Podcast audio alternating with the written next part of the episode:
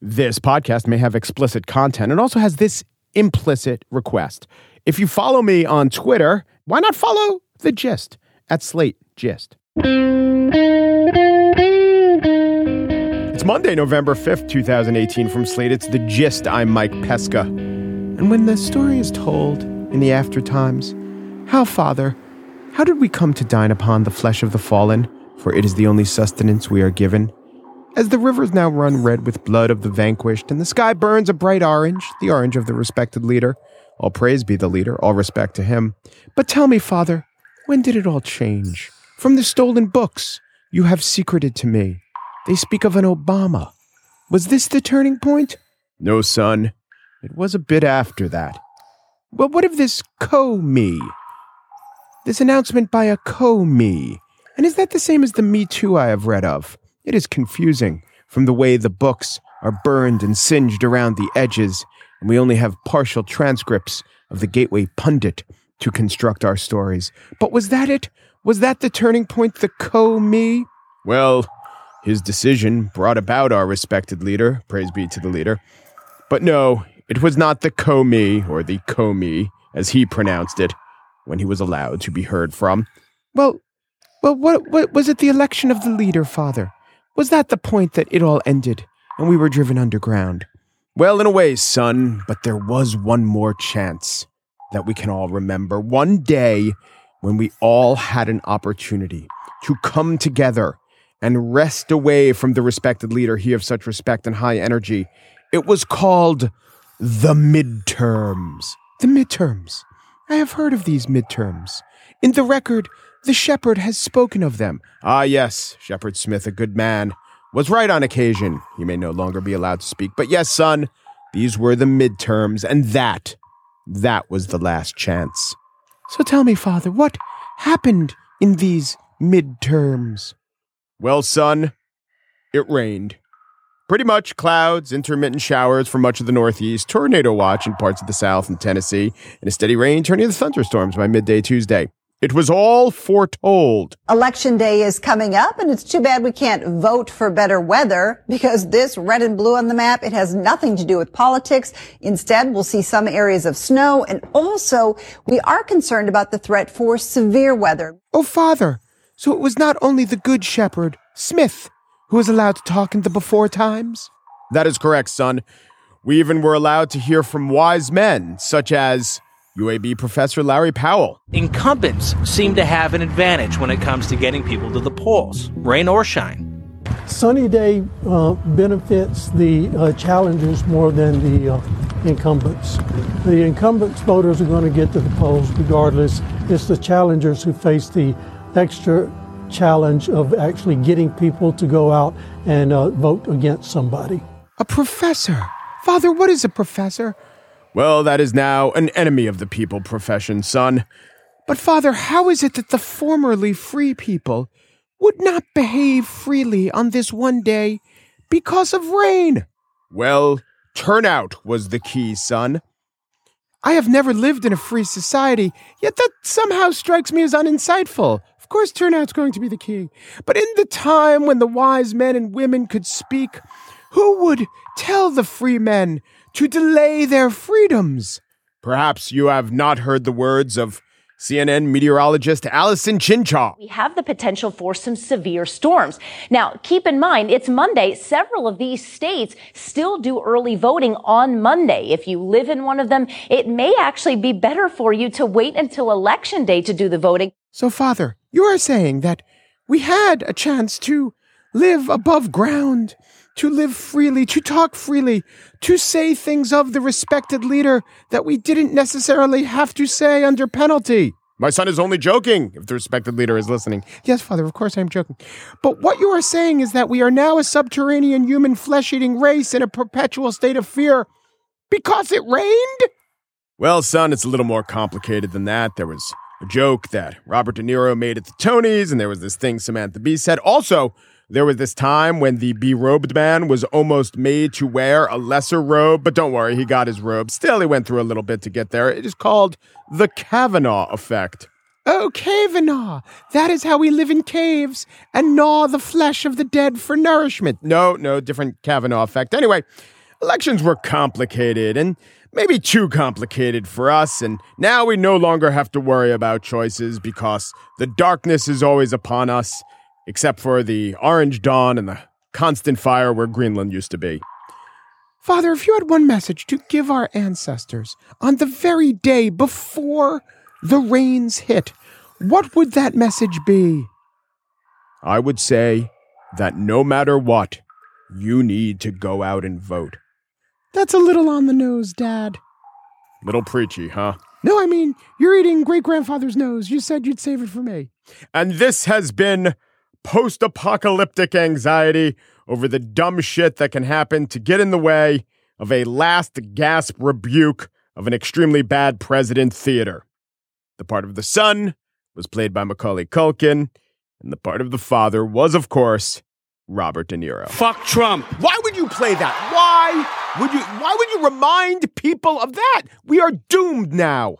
On the show today, I asked the question that literally no one is asking. What about centrism?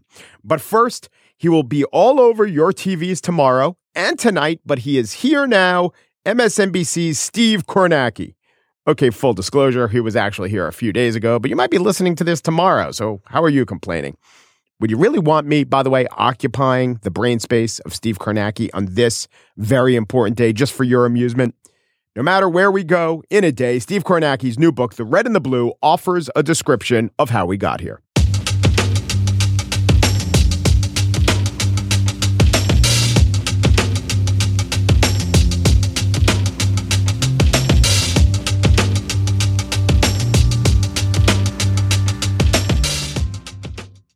The red and the blue. There were once a couple of primary colors. And what happened to yellow? Funny story about yellow. It'll come around later in our tale. But now the red and the blue mean a couple of kinds of states, a couple of ways of thinking, and really a gigantic divide in America. Where did it all start? God? No. Well, the colors, maybe. We could debate rainbows forever. The start as pinpointed by my guest, Steve Kornacki. It was in the 1990s, and it is the subject of his new book, The Red and the Blue, the 1990s and the Birth of Political Tribalism. Steve Kornacki, thanks. Thanks for coming by. I'm happy to be here. Thank you for having me. So the 90s, it, it's, a, it's fitting that it's your first book because the events that you describe actually do map on to your consciousness as a person in the world and a thinker about politics, right? This was the stuff that you were watching as a little kid going, it's exciting, but I don't know I understand it. Yeah, it's. I, I, remember so many of the events. Obviously, so many of the major characters, even even the minor ones. I kind of you know had you know sort of fragments of knowledge about. Mm-hmm. Um, so many of those characters are still on the political stage today, though. You know, refusing to leave, hanging right, on. You know, the, yeah, you got just today. You know, the Clintons are, are, are about to go out on tour. Hillary Clinton's answering questions about Bill Clinton. Newt Gingrich is still all over the place, so they're still so relevant. Yeah. Uh, in a lot of ways. But I, I also think that one of the things I felt just just living through it um, the first time around was it it felt to me like it was all building towards something. Yes, something big was going to result from all of this sort of political warfare in the 90s I don't think I ever would have thought it was this, but I think a generation later we're at the point where we can kind of say, yeah, this is what it was leading to. And we probably should have realized why it was happening beyond the personalities of the people involved. And I don't think it was pointed out to me at the time as much as I understand it now in retrospect that this is all a consequence of the ideological sorting of the parties. You and I, right now in this conversation, we, we should talk about specific tactics that Gingrich pulled and specific dynamics, but that is the big overlay. When you had political parties for centuries, that could mean different things in different parts of the country. Right. It was like, you know, the genome of canine, and there was health throughout the genome. But then when you start having purebreds, you have hip dysplasia.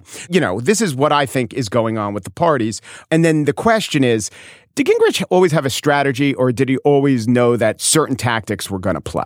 Gingrich, I think, had a a strategy to nationalize politics. Yeah, because I think what what what animated him was this this split that he was starting to see. Think of it this way: he comes to Congress in 1978 on his third try. He gets elected in 78, and he's looking at a country where the Republican Party just a couple years earlier with Richard Nixon was capable of winning 49 states.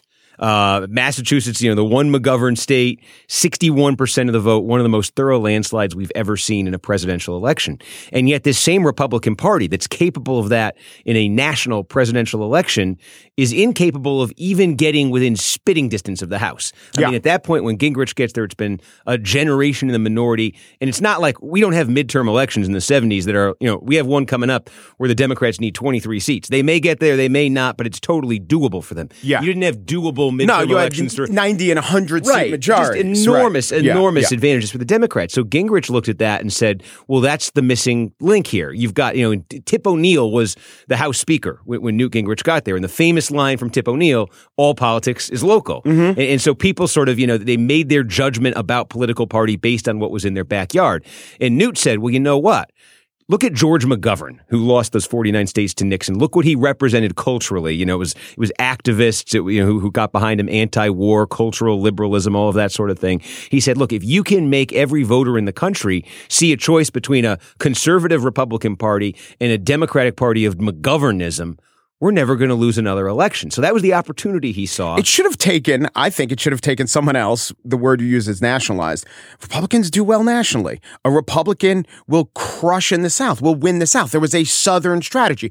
It would seem so glaringly obvious that someone said, what we're doing with the presidential race, we need to do that with the Mississippi 3rd District and the Texas 12th District and all these places that go for the Republican in the presidential election and keep putting Democrats in Congress. And, and I think one of the things that, that happened too was that the Democrats who were getting elected to Congress, though, from the South weren't liberals. They were conservatives. They were more conservative than members of the Republican Party in the House.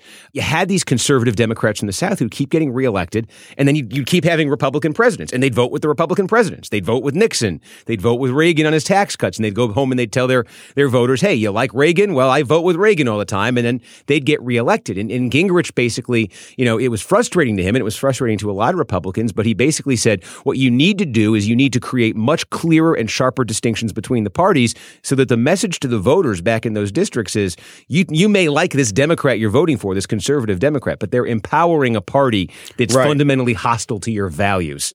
Gingrich did this thing that was unthinkable in Congress at the time. He said he's going to, he wants to go after and take down the Speaker of the House, Jim Wright. On ethics charges. He went after Jim Wright on ethics. He's trying to shoot the general, basically. Yeah. You didn't do this in the House, but the Republicans at that point looked at what Wright had just done. He'd been doing that kind of thing, and they said, you know what? Let's let our attack dog loosen him. And of course, Gingrich takes down Jim Wright. That puts Gingrich in the House leadership.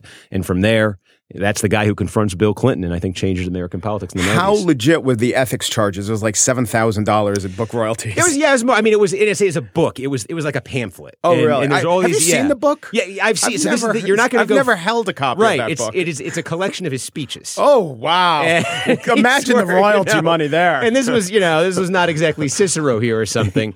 And um, what it was, there's there's rules in the House about royalties that you can accept. Yeah. So he's essentially getting a 55 percent royalty on this book, which is unheard of in the in the uh, publishing industry. But Yes. friends, supporters, wealthy folks around Fort Worth, which is where he was from, could buy the book, could buy it in bulk, know that the money was going to him. right. It's just a way to give him some money, but he didn't make much money off it. Right, it ra- but it raised all sorts of conflict of it. I, Right. mean, I think it was about fifty-five grand, something like that. Under normal times, would he have gotten? Should he have gotten just admonished and a slap on the wrist if we weren't so radicalized? It's a it's a fair question. Um, I would say one of the, the the turning points for Gingrich in that push was he got joined by Common Cause. You know, Common Cause, which is more on the left, you know, good Yeah. government group forming post Watergate. You could make a case that Wright should have gone for that. Yeah. Uh, should have been gone for that. The interesting thing was that when Wright finally resigned, you know, June 1st, 1989, he gives his speech on the House floor. He, he, he frames it as a sacrifice. He says, I consider my resignation a sacrifice, paraphrasing here, that will help to cleanse this institution of what has infected it.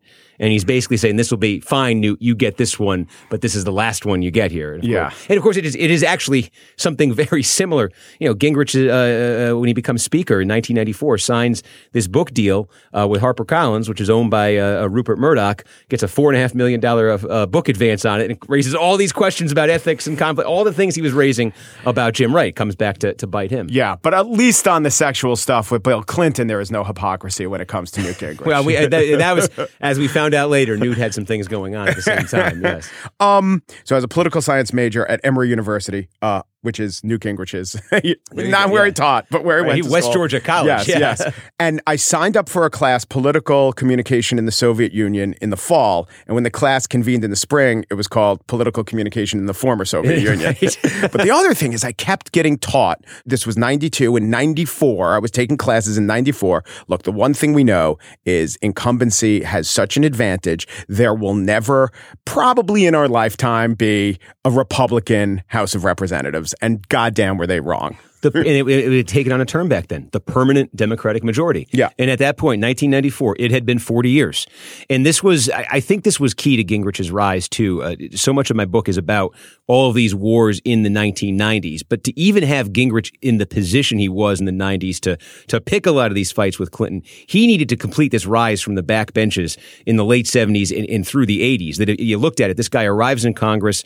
The Democrats have, have run this thing for a, a generation. He tells Republicans, I'm going to lead you to the majority someday. They think he's nuts. It, it's Newt Gingrich. He talks about world historical things and McCarthyism. He's using all the stuff that we recognize now, but Yeah. it's not landing with his colleagues. Right. This is just not the way people talk there. But what Gingrich slowly got Republicans to see, he was telling them, you're being trampled. You're used to being walked all over. You've gotten comfortable with it. And the old guard didn't like hearing it, but every couple of years, new members would come in. And then there'd be moments when the Democrats would behave that way. I mean, 40 years in power is going to make you take a lot of things for granted institutionally. Right. The missing ingredient, it turned out, because it, it frustrated Republicans for all those years, even as Gingrich starts getting traction and they're doing these things in the House, these dramatic things, they're still getting clobbered in, in midterm elections, uh, and they're, they're no closer to a majority. All it took, really, it was Bill Clinton getting elected. And now you've got a Democratic president with a massive Democratic majority in the House and the Senate. And Clinton in 93, 94 moves on a very ambitious agenda. There's a lot of pent up stuff. It's it's healthcare reform. But not a very liberal agenda. Oh, I, I think na- I think doing healthcare reform. I think doing a tax hike. You know, Right. in '93. I think those were the stimulus. NAFTA, I, I- would put in a different category. But I think the Clinton in '93, '94. Okay, pursued- that was before welfare reform. Yes, Yeah, yes, right, and I think uh, Clinton '94 changed Yes. the trajectory of Clinton's presidency. But those first two years, if Mario Cuomo had been president, for instance, you know, Mm-hmm. great liberal hero from New York, I don't think in terms of the agenda, it's it's much different than what Clinton ends up pursuing. pursuing, but he doesn't achieve health care. He doesn't right. achieve. well because what he meets that's that's the turning point I think because Gingrich has now full tactical control over the Republican Party in Congress and this this is the first time a Democratic president comes in and meets this kind of Republican Party that doesn't want to give an inch that sees in every one of these agenda items Clinton puts out there not a chance to compromise and get half of what they're looking for but a chance to draw a line and say they're the party of big government of waste of liberalism run run amok and we're protecting you the average overlooked American and they they ride it to you know 1994 54 seat gain the Republican Revolution Um, how big a deal was C-SPAN in all of this? Which I think is a question that's never been uttered before. some of my some of my favorite uh, uh, parts of the research for this was going through the, the C-SPAN archives which are good all online Yeah. everything they've ever And aired very searchable, Yep. and yep, it's by amazing. term, so yeah. yeah, all these these newt moments you can go back and find, and you can watch them. There's often like a bar on the bottom uh, and interference, digital interference. Yeah. So it's not the best feed, right. but yeah. no, it's like watching your antenna TV in the '80s or something. But um, what Newt recognized, he comes to Congress in 1979, which is the same year that C-SPAN they throw the C-SPAN camera in the chamber, and they're going to televise everything, and they're going to have a cable channel devoted to it. This is the cable industry's sort of you know nod to civic uh, responsibility. And the cable industry, remember, people are are just for the first time getting it everywhere. The, the 80s, it explodes, Right. but most people at the start of the decade didn't have it. So Newt found this. There's this provision in the House rules that says basically, at the close of business every day, any member can take the floor for however am- amount of time they want for any reason they want Right. and just talk. Right. And Which is usually nobody used way it. to go, local Boy Scout. Right, right. Here's the principal in my district who retired for 40 years. We Yeah, salute you, yeah. Mrs. Mrs. Uh, Smith. Um, Gingrich starts claiming the time, and his fellow members are like, "Yeah, you have it. You know, you're talking to an empty chamber. What do you want to do that for?" He's talking to the camera, and he's got an, you know a band of about a half a dozen allies. They're not talking about you know page 26 of this bill should have a comma here and a. P-. They are talking about national themes: the corrupt Democratic Party, the corrupt Democrat machine, the opportunity society that Republicans want to offer. They are producing what we would now call a cable news talk show. It's it's the Sean Hannity show being done on the floor of the House for an hour a night on C-SPAN, and people are are going through their dials, you know, at home. They don't keep rating statistics, but you know, some of them are, are catching it. And Yeah. who's this guy? There were only like 40 channels back then. Yeah. And three of them were showing the same. Beastmaster, I think. there you go. that, yeah. that was in heavy rotation back in the day.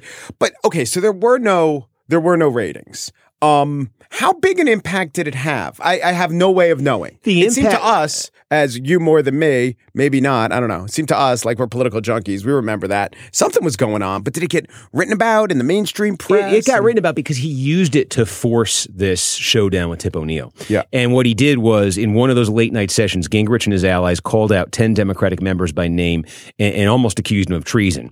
And one of the Democrats they called out by name was Eddie Boland, who was from Massachusetts and was Tip O'Neill's best friend and roommate in Washington, D.C. for years. Yeah. And O'Neill, as a Speaker of the House, has the power to call up C SPAN and say, I, you know, I turn the camera off or whatever. And he calls them up and says, I want you to take that camera and pan the entire chamber, show that audience that this, you know, this clown is talking to an empty chamber and, you know, he's trying to make my friend look like a coward. My friend isn't there. No one's there.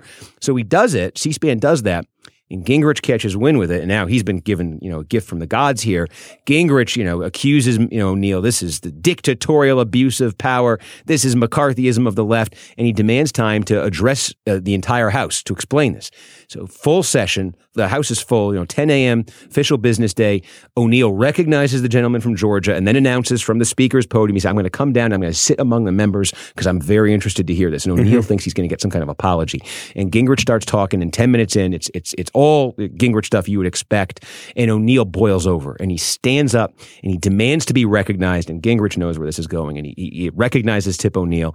And O'Neill just says, "I want you to know you stood in that floor and you did the lowest thing I've ever seen in 32 years here."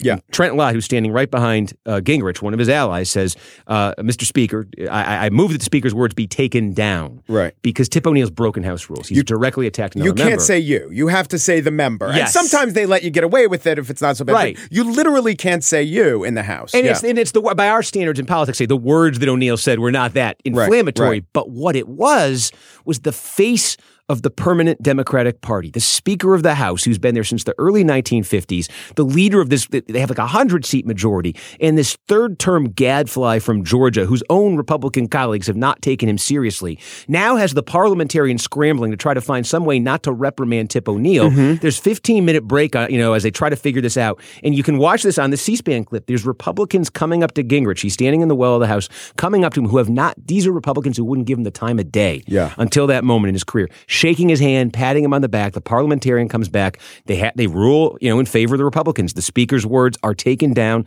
Never happened to a speaker of the House before. Gingrich gets to keep talking. When he finishes, he leaves the floor. There's an ovation, a standing ovation on the Republican side, and he's he's not a gadfly anymore. Now he's given him a taste of this is what you guys haven't been doing. This is what you guys could be doing, and this is what it feels like. And they start getting mail. You know, the folks back home who are watching C-SPAN at night and say, asking them, why aren't there more of you like Newt Gingrich? And they they can they pick up on it pretty quick that this is first it's what their voters want, but it's what they want too. the red and the blue, the 1990s and the birth of political tribalism. Oh, it's so much more than that. It's basically an analysis of uh, our current mishegas, if you will. Steve Kornacki is the author. He is MSNBC and NBC News national political correspondent, and you'll see him at the big board every day between now and the election. Thanks for coming by. Thanks for hosting the show a couple weeks ago. That's Thank you, right. Steve. yes. No, thank you, Mike. Appreciate it. Thank it. you. Let me tell you about the next Slate Live event that I'm involved in. Slate's best political minds will break down the midterm elections and possibly just break down, depending on the results of the midterm elections, in a live conversation in Brooklyn. It'll be me, Jamelle Bouie, Dahlia Lithwick, and Jim Newell at the Polonsky Shakespeare Center. I can walk there. I know where that is. That will be the Thursday after Election Day, which is to say November 8th. That will be November 8th. Join us for the lively recap discussion. We'll take your questions too. Go to slate.com slash live for tickets to that event. And now, the spiel. Let's talk about some of these congressional races. So many races. I'd like to recap a couple for you. You got Rick Scott, you got George Scott, you got Scott Perry, you got Rick Perry. Well, you don't really got Rick Perry. Forget about him. He's in the cabinet, not elected. But, you know, Rick Scott, he's running for Senate, trailing a little bit in Florida to Bill Nelson. And those two other Scotts, George Scott and Scott Perry, Battle of the Scotts, Pennsylvania's 10th congressional district, pretty close. Other Scotts on the ballot. These guys will probably win. Scott Peters, Scott Tipton. This guy will lose. Scott Walker, he's running for the at large seat in Delaware. This guy might lose. Scott Walker. He's running for governor of Wisconsin. You got Austin Scott and David Scott and Joshua Scott. In Virginia, definitely going to win Robert Scott. But then in South Carolina, Democrat Robert Williams. He's going to lose. So you got Robert Williams, Roger Williams of Texas, William Timmons. Did I say William Timmons? Oh, yeah, you got Tim Ryan and Tim Rogers. Paul Ryan? No, he's leaving. Tim Ryan's in. Tim Rogers, Roger Williams, Robert Williams, William Timmons, and Rick Scott. We mentioned Rick Scott. Okay, you know, there are so many races to watch. I wanted an organizing principle and not just which are the close ones. Everyone's going to tell you about the close ones you know, everything's a referendum on suburban moms or industrial Midwesterners or immigration freakers outers. How about a referendum on centrists? Because here's what I find happens. Uh, as we watch politics during the year, the last few months, there'd be all these primaries. And sometimes an extreme or immoderate or non-centrist candidate would sneak through and sometimes with like alexandra ocasio-cortez it would be well she's definitely going to win. They just went with the uh, democratic socialist instead of the old guy. But sometimes you'll hear the analysis ooh that choice really imperils the party's chances come november.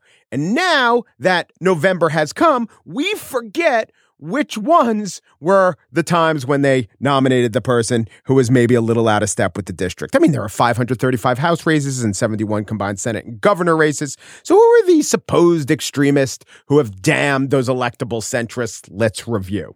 Over in North Carolina, you have the ninth district, with which which really should be a very winnable district for the Republicans. And I only say this because Republicans have won the district since 1963. It's a big Republican leaning district. But what happened was the incumbent, Robert Pittenger, lost.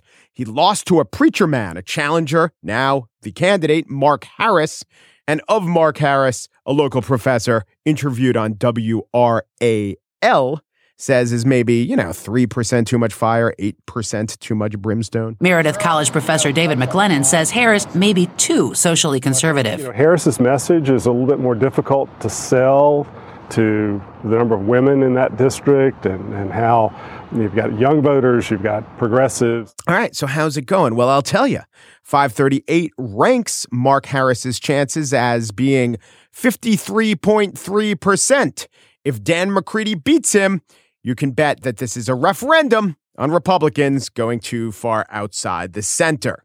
Another instructive race, as far as this goes, is the Kansas governor's race, where you have the very Trumpian Chris Kobach defeating the more moderate Republican Jeff Colyer. Colyer would have likely cruised to victory. Now the polls in Kansas have Kobach up by one or down by one. Those are the last four polls plus one, plus one, plus one, minus one. Now let's talk about Democrats. Now, most of the Democrat socialists or very liberal Democrats uh, won election and beat more centrists in places where Democrats were going to win no matter what. So that was Alexandra Ocasio Cortez or in Michigan, Rashida Tlaib. But Andrew Gillum in Florida was seen as the much less centrist or more immoderate or leftier candidate. The only thing is, the Florida governor's race is not a good referendum on centrism because the Republican Rick DeSantis is the way more extreme version of Gillum, only on the GOP side. So, not a good test case. And the Democrats, like I said, they don't have that many cases where you say, oh my God, how'd they blow it with this one or that one? But what they do have is kind of the inverse. You have a bunch of moderates who the DCCC, the Democratic Congressional Campaign Committee, backed. So they backed these moderates. And the argument is by squeezing out the lefties, not only is that undemocratic, which is in your name, Steny Hoyer, not only is that undemocratic, but in places like The Intercept argue it's also bad for getting your people elected. Here, The Intercept took some tapes of a guy named Levi Tillemann, who was the leftier candidate who was squeezed out in Colorado's 6th district. In Colorado's 6th district, one of the most competitive seats in the country, the DCCC moved in early to select Jason Crow, a corporate lawyer, as the party candidate pushing resources, endorsements, and money to Crow while elbowing out progressive Democratic competitors. Now, again, I'm quoting the thesis. The Intercept writes The party notably has a poor track record in selecting candidates that could win the general election. Well, let's get an update on Colorado's 6th, where the supposedly more centrist Jason Crow is an example of the party having a poor track record in picking candidates. Right now, 538 says he has an 88.3% chance of winning. So that would be a pickup from Mike Coffman, who is the incumbent Republican. Another test case to see if the DCCC going with moderates over liberals is Texas's 7th district. So now you'll hear the Intercept reporter Lee Fang on the radio show Democracy Now. The establishment favorite was uh, uh, is a, um, a corporate lawyer named Lizzie Fletcher. There was another candidate, uh, Laura Moser, who's an activist who's organized anti-Trump resistance efforts all across the country, uh, done a lot of digital organizing. And the DCCC took the unusual step where right before the Texas primary, they dumped opposition research. That's the term of art for political dirt on Laura Moser, the progressive candidate. And the, they said they did this because they thought that um, Moser was too liberal for that district. But that tactic kind of backfired. Moser actually soared in the polls after that dirt was dumped and uh, collected small dollar dollar donations from donors all across the country and actually made uh, the Texas runoff. So, you know. Well, Moser lost that runoff, and now Fletcher is indeed the party nominee. And 538 says it's exactly a 50 50 shot. So we'll never know how Laura Moser, former slate writer, would have done but depending on how the establishment Democrat does, we'll get at least a sign, a small sign, if the DCC is good at what it does. So aside from the state of democracy and all that, the state of centrism is also, to a small extent, on the ballot. I know. That's why you'll be watching tomorrow.